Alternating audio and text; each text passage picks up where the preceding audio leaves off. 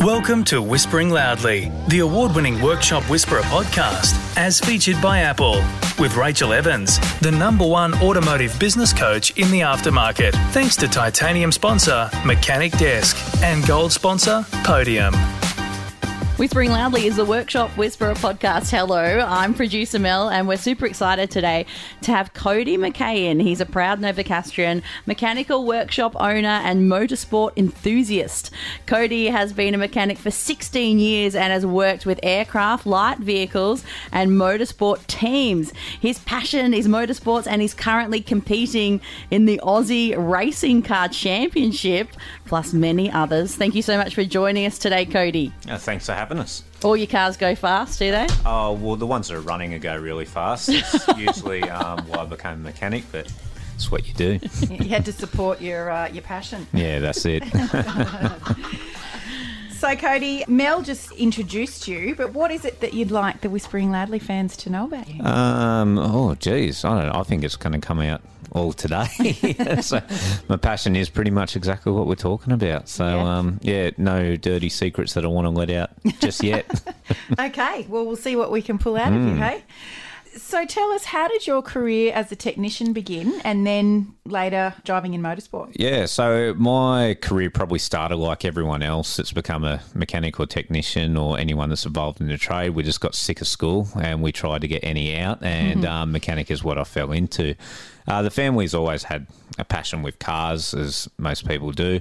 But yeah, it was coming up to my high school certificate. I didn't feel real confident in doing the tests, so I walked into the council and said, I need a job. She says, What you like? I like being a mechanic. All right, I'll get you a job being a mechanic. and that's how it started. Wow. And uh, 16 years ago? That Yeah, right? that's Yeah. it. So pretty much finished uh, year 11 at high school Mm-hmm. and then, yeah, walked straight into it. Okay. And then uh, when did you sort of start driving uh, at a level where you were like, yeah, I really need to know how to fix my own cars? Yeah, um, well, the motorsport side of things, we we obviously did a little bit of kart racing and stuff like that when we were younger. It was nothing grand. It was, um, you know, there wasn't a whole heap of money in the family. We were all working, well, family was working pretty hard, so we did what we kind of did and just go karted when we could. But pretty much as soon as I got my first paycheck, that's when it started back up again. So um, went out, bought myself a new go kart, started from there, and just slowly climbed up the ranks and until what we're racing now. Nice. And how do you find balance, or I like to replace balance with harmony? How, how do you find uh, harmony between personal and work life when you've got so many things going on? Yeah, well, I- I'm one of those people that if I can't really sit around too long, I get bored or I'll just fall asleep on the lounge. It's just not one of my things. So, if anything, my motorsport side of things is my passion, but also running a business is my passion. So, those two go well and well together. Don't get me wrong, we I love my social times. I love getting out and talking to people and all that type of stuff. You know, the occasional holiday here and there, but really my life is revolved around it because I want it to be revolved around it. So, you Yep. know, when I'm not working with work, I'm working with the race team. Yep. Nice. Mm. Now, you're uh, local here with me in Newcastle. It's always a treat to have a live in the studio guest. Yeah. So thanks for coming in. uh, our last guest uh, half an hour ago was in Melbourne. So Oh, good. your business is local, um, Radical Mechanical. Yep. What do you think makes it different to other repairers in the area? The main thing we really um, understood when getting into the area, and I'm local to the area as well, we really aimed for a demographic, and that demographic was, you know, before 45 year olds, so that real 20 year old to 45 year old. We wanted to really strip away that old, dirty workshop feel and also not have that clean slate dealership mm. display home feel as well. That mm. feels a bit. It does work well in some areas, but we feel it just wasn't our niche. And don't get me wrong, we have got other mechanics on the street, um, which all are busy as they are we need to really pick our demographics, see what they're kind of suited to, and yeah, that's why we've got our kind of floral prints and neons and all that type of stuff because that's a real you know 80s in vibe and trend, and a personal favourite of mine, anyways, as well. So it's real easy to do. So yeah, um, really just targeting to a different demographic that I don't think anyone's really targeted towards. And most businesses are looking for that 50 plus because they feel, you know, they do their repairs and they're more happy to fix it. So I'm going into an area that's a bit more doubtful. yes, yeah. And the location uh, that you're in now, you know, nice high profile corner, busy area. Previous to that, there was a, a lower cost uh, franchise there. Have you had any flow on effects from the type of client that that business might have attracted? Yeah, we have, and look, we we always set our point out. We're not the cheapest people in town, and we mm-hmm. never will be. But we're not the most expensive in town. You know, you won't see us charging two hundred and sixty dollars an hour like they do at a you know mm. high end dealerships. It's just kind of being firm but fair and mm-hmm. stamping out that no, we're not going to do that eighty dollar service or mm. you know cheap thing the products we put in our cars are probably the most expensive, you know, products we can get on the shelves. I know I can make a 50% increase in sales by just getting the cheapest oil and getting the cheapest filters and stuff. And but the thing is I'm going to have customers come back, they're not going to be happy with the service. And this is also a small town, although it's big, it is a mm. small town word of mouth gets around really quick. You do wrong by one person, it usually taints 10 other people. While they might be uneducated about why something happened, they're always happy to spruik the badness about them. So, yeah, we once we see it, we just yeah we refuse the work sometimes as well. If they're trying to expect something and they want us to do something for a certain price point and we can't match it, and I'm sorry, we just can't help you. Yeah.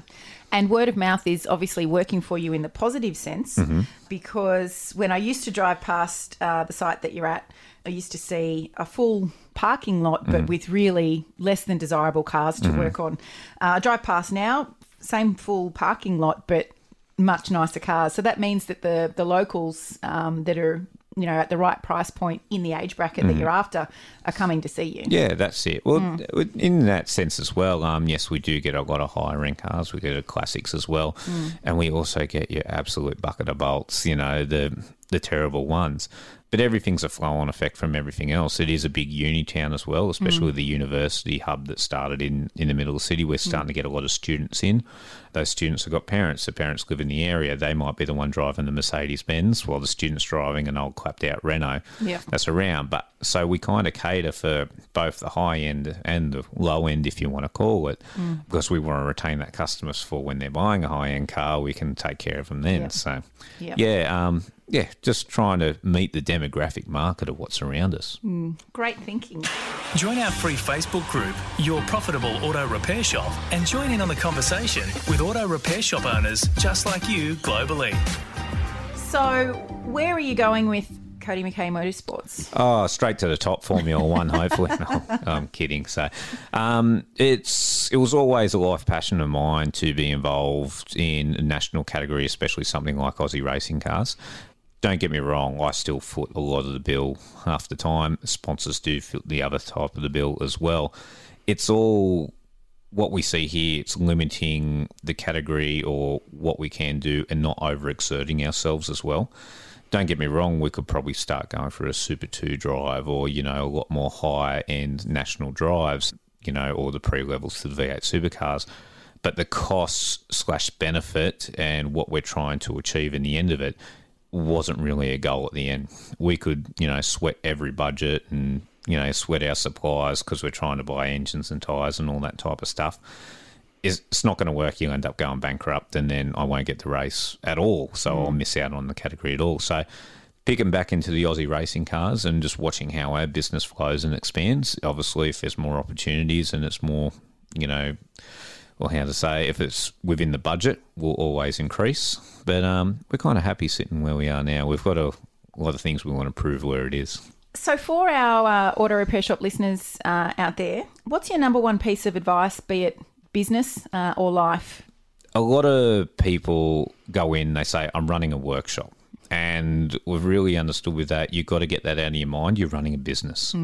There's, you know, 50% in the workshop, 50% in the business, but you've really got to be concentrating on your figures. You've got to be concentrating on your customers. You've got to be taking care of everyone out the back as much as out the front. Um, advertising, expanding, and all those type of things that a normal mechanic wouldn't do, if not ever do.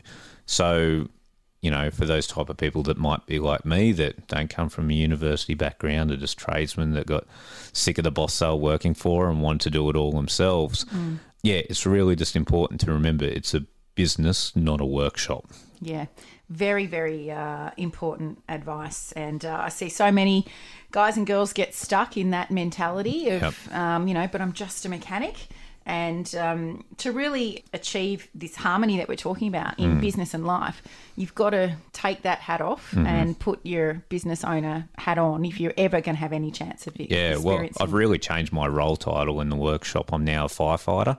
What I do is I go around put spot fires out around the workshop all the time. this is the way we think about it. But yeah, it's it's one thing that really got to stump up and learn that maybe you're sometimes more valuable off the tools than you are on the tools. Yeah, and that's actually something that we get our uh, engine room clients to think about is where do you actually make the most money for the business now? Um, are you better off on the tools or are you better off thinking about strategy and supporting the rest of the team uh, in order to uh, make money? So that's really important. Take a smoko and review us on your Apple Podcast app or wherever you listen. Cody, thank you so much for joining me live in the studio today. You're welcome. Uh, amazing, and uh, good luck with the motorsport. No and, worries, I'll and try. with business as well. and uh, if you would like a question of yours answered on the next episode of Workshop Whispers on the Whispering Loudly podcast, then all you have to do is send an email to admin at workshopwhisperer.com with the subject line Workshop Whispers. Have a great week. Thanks for listening to Whispering Loudly, the award winning Workshop Whisperer podcast, as featured by Apple with Rachel Evans, the number one automotive business coach in the aftermarket. Thanks to titanium sponsor Mechanic Desk and gold sponsor Podium.